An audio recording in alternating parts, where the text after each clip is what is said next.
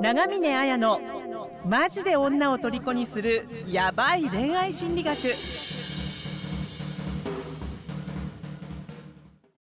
こんにちは、長峰彩です。えーこんにちは、村山です。この番組では皆様からの相談に回答しながら愛する女性のヒーローに変化、成長するための本質的なアドバイスをします。復縁、恋愛の具体的なノウハウやテクニックを知りたい人は、プロフィール欄の LINE から、えー無料でプレゼントをしているので、えー登録して受け取ってください。個別の無料相談も遠慮なく LINE へ送ってくださいね。はい。では、えー相談内容を読み上げていきます。はい。徳田さん36歳からのご相談です。1ヶ月前くらいに彼女、えー25歳から、えー距離を置きたいと突然言われました。他に楽しいことができたとか、会わなくても平気と思ってきた。気持ちが薄れてると言われました。相手のペースで LINE の返信は来ます。気持ちは伝えてはいるのですが、反応はいまいちです。もう少し頑張ってくださいと言われたのですが、何をしていいか分かりません。とにかくよりを戻したいんです。精神的にきついんです。会えなくなったらどうしようと不安で死にたくなります。復縁するためにはどうしたらいいのか教えてください。という相談です。うーん。うーん。すごい切羽詰まってますよね。そうですね。切羽詰まっちゃってるがゆえにちょっとあれですね。あの、下手なことしないかすごく不安ですね。そうですね。私もなんかあの、ちょっとここはあの冷却期間を持って冷静になってくれっていう。落ち着いてくれって、気持ちって何を伝えてるんだみたいな。さあ、そうなんですよ。いや、もうなんか、この手の質問結構多いんじゃないですか？この手の質問多いですね。うーん。あでも本当にやっぱり喪失感、本当にうん。誰かから愛されてるって感覚ってすごく充実して幸せになるじゃないですか。うん。それがあるから仕事だって新しいことにチャレンジしたりできるなってなんか私自身も最近すごく思うから、うんなんかその土台がね彼女から別れますとか言われたらもうなんか急に奈落の外にストーンみたいにうん。されるようなところだと思うのでそう。なんかすごいこの不安だし死にたくなるしうん。っていう切羽詰まる感じは本当に分かるしきついかなっていうのはまあ思うんですがうん。あの復縁するためにはどうすればいいですかっていうこととあの村山さんもお気づき通り、あのうん。このまま自爆しないか、ね、せっかくねその返信は来るのにもここをねどう対応するかによって全然今後の関係性がね変わっちゃうっていうのもあると思うのでうん。おそらく気持ちを伝えてるっていうのは反省してるから復縁してくれとかもう君以上に好きな人はいないとかね。もうとにかくうんあの自分の思いをガンガンこう押し付けてしまっててえ彼女がねなんで別れようと思ったのかとかそういうところをね理解するっていう余裕はないところだと思うのでうん。あじゃあこういうね危機迫ったところであのどうやってその復縁していけばいいのかっていうところをお伝えしていきたいっていうふうに思うんですけどあのまず大事なのは正気じゃないあの単純にあの冷静じゃないからあの落ち着こうっていうためにあの一旦その彼女に連絡をするっていうことをやめてあの自分のための時間を持ってほしいってことなんですよね。うん。じゃあ自分のための時間を持って何をするかっていうと,、えー、と1つ目がですね脳を成長ゾーンに持ってこうっていうことですね。で、2つ目がポジティブなその脳復縁脳にするために9つのことをやってくださいっていうことなんですね。であの、まあ、人の脳ってあるじゃないですか。人の脳っていうのはこうポジティブであのこう何か問題解決に向かっていけるっていう成長していく状態に入れていくとじゃあ彼女の気持ちを理解しようとか彼女のがこういうふうなことを望んでいたからそういうふうに行動していこうとかっていうふうに何かアクティブな前向きな行動を取れるようになっていくんですけどあのこれ特徴的なのが人がですね何をしていいか分かりません。っていうふうな発言をするとかだから教えてくださいっていうふうにもう分からないっていう脳のもうダメだっていう状態になってたり答えを教えてください何とかしてくださいっていう時には脳がこの成長ゾーンからこの回避するあのレッドゾーンって言われる全然もう自分はどうにもならないっていうようなあの危機的なゾーンに入っちゃってるのであのこの危機的な脳の状態で何か行動すると全ての行動がもう失敗することになっちゃうんですよ。だからまずはこの脳の状態をあの成長ゾーンっていうところに持っていく。あの成長ゾーンっていうのは前向きにこのキャ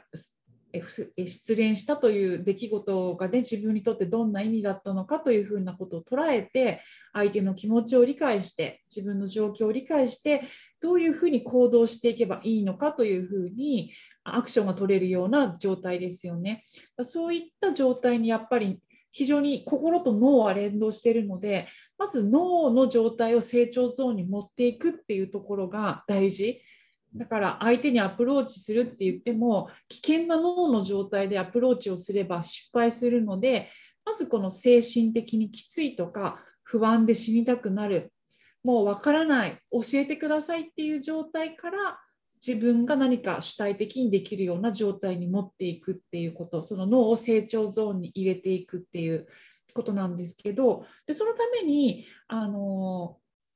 この9つのことやるといいっていうふうに言われてるんですけどあのこの9つのことを全てこう高めていくとこう脳が前向きになっていくっていうことが起こるんですけどじゃあそれは何かっていうと一つ一つ紹介していくとまず睡眠ですね睡眠で次食事ですで3つ目が運動で4つ目が注意を向けることで、5つ目がノベリティ。で、6つ目が遊びと楽しみ。で7つ目が視覚が覚醒しているっていうこと。で、8つ目が、えー、試して失敗する、何度も学習するってことですね。で、9つ目がま社会的つながりっていうところになってくるんですけど、あのここ、この全ての部分をあのいい状態に持っていくと、あの前向きにこれは別に復縁とか恋愛ってことだけじゃなくてあの別に仕事でもそうだし何か失敗した時にチャレンジしようとかあの自分を常にこのいい状態に頼もっておくためにはあのこの9つの領域の全ての状態をベストに持っていくっていうのがすごくいいっていうのがあるんですね。なんかそそれを聞いてこう村山さん例えばなんか自分いつもこれが悪くなるとちょっと確かにあんまりチャレンジできないなとか混乱するなとかあったりしますか？あ体調ですね寝不足とか、うん、うん、なんか、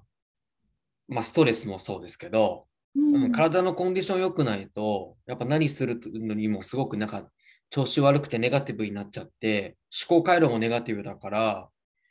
うん、昨日はなんかその目の前の女性とすごく前向きに楽しく接して接することができてたのに体調が悪いとあなんかこのままいい関係築けるのかなどうしようかなって変なネガティブな思考になっちゃっててそれがやっぱりあの自分の行動にも現れるから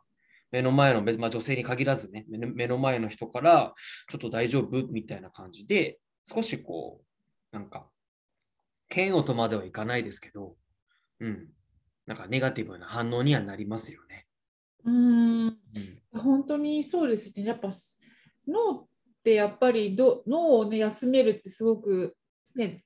こう大事だったりするから睡眠ってまあ、体をね横横になってれば体は休めるけどどうしても脳を休めたり、こう脳を成長させていくっていう時にはしっかりね良質な睡眠をとるっていうことだったり、うん、やっぱりこの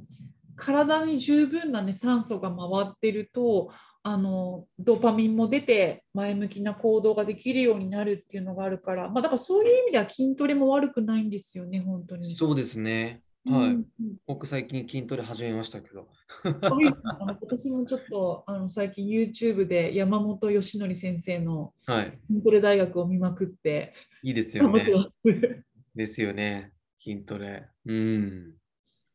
なんか復縁したい人の筋トレってその外見的にムキムキになってその外見の良さで彼女を振り向かせようっていう方向に走るんだけど、うん。そうじゃなくて単純にあの筋トレすると酸素が回ってドーパミンとかいいホルモンが出るからやっぱりそのために運動とか、まあ、食事っていうところも大事だと思うしうん。あとさっきあの注意を向けることっていうのもあったと思うんですけど、まあ、フォーカスってことなんですけどこう脳がこう拡散ああでもないこうでもないとかって復縁できるかなできないかなこれが悪かったんじゃないかなっていうふうにあちらこちらにこう拡散しちゃってるとあのいい方向に使えないっていうのがあるのでこのちょっと難しい言葉なんですけど注意を向ける集中するフォーカスするってことすごく大事なのでこれはあのフォーカスするための瞑想とかですねそういったのが使えるっていうのがありますね。あと知覚的し知覚？この知覚が覚醒しているっていうこともすごく大事で、まあこれもあの本当に瞑想っていうのが使えるので、まあ、瞑想っていうとねなんか修行かよと思う人いるかもしれないですけど、まあ、でも結構今、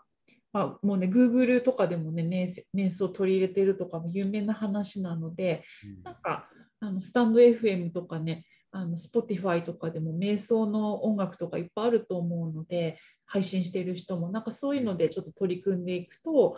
成長ゾーンに入っていくのかなっていうのもあるしあとはあのノベルティって分かりますか？あ、わかんないです。なんかノベルティってことも出てきたんですけどこれ新しい情報とか新しいことっていうことなんですよね。へえ。なんかこう同じことだけをやり続けてると脳ってこう同じようなこうこうなんてか回路になってきちゃうところをはい。新しいことをこう取り組むことで違った刺激を入れていくと活性化していくっていうところがあるから例えばあの英語を学ぶとかでもね全然あの語学も全然日本語と回路が違ったりするから、うんまあ、だから英語やるとは言わないんですけどなんかちょっとした新しいことあの言っていやりたいと思ってたけどねやらなかったことをやってみようとかってことも大事なのでちょっとそういうところをやってみるといいかなっていうところですね。あとはもう本当遊びっていうのはあの趣味とか楽しむってことは大事だしあとは関係性っていうやっぱ人とのつながりっていうところがすごくあると本当に前向きに落ち着いて自分で対応していけるんだっていう方向になっていけるのであの彼女との、ね、関係性は今壊れてしまって難しいってなるかもしれないけどお友達に相談するとかあの本当に、ま、今までね連絡取ろうと思ってたけど取らなかった人にかけてみるとかですね。あとは本当に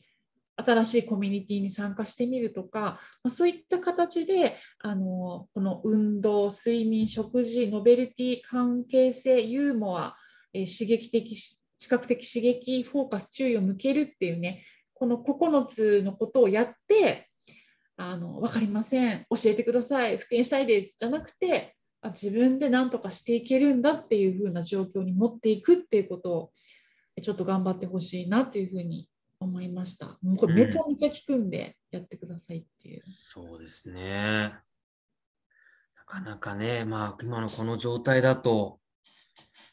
ね、それするのも大変かもしれませんが、うん、まあ、ぜひ頑張ってもらいたいですね。でもしないような気がしますけどね。多分あのもうちょっといろんな相談ある中でやっぱり彼女彼女って働きかけちゃうっていうのはねうんあと言われてもそれどころじゃねえよっていう感じだと思うんですけどまあでもねやっぱり自分がね精神的に錯乱した状態で何か人にコミュニケーションを取るのと本当に心も落ち着いてて余裕があった状態でコミュニケーションを取るのだったら全然違いますよ。うんね。なんかあの大前提、その女性との距離を縮めるのに必要なことが、その自分の気持ちだけじゃ